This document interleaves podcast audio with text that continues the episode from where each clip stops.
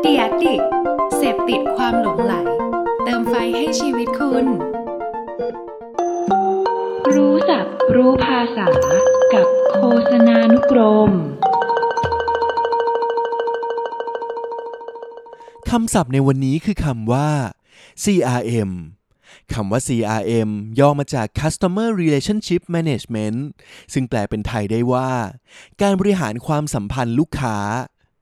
โดย CRM คือกลยุทธ์ที่สำคัญของธุรกิจ เพื่อหาวิธีที่จะสร้างความพึงพอใจให้ลูกค้า โดยมุ่งเน้นให้ลูกค้าเกิดความพักดีต่อแบรนด์ สินค้า หรือบริการของเราไม่ว่าจะเป็นการรักษาฐานลูกค้าเดิมเอาไว้ เช่นการทำระบบสมาชิก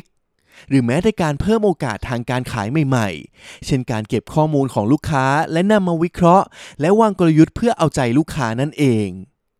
ดังนั้นถ้าหากว่าคุณอยากให้ลูกค้ารู้สึกดีกับแบรนด์ของเราและอยู่กับแบรนด์ไปนานๆ ก็อย่าลืมศึกษาเรื่อง CRM และหากลยุทธ์ที่เหมาะสมตั้งแต่วันนี้นะครับ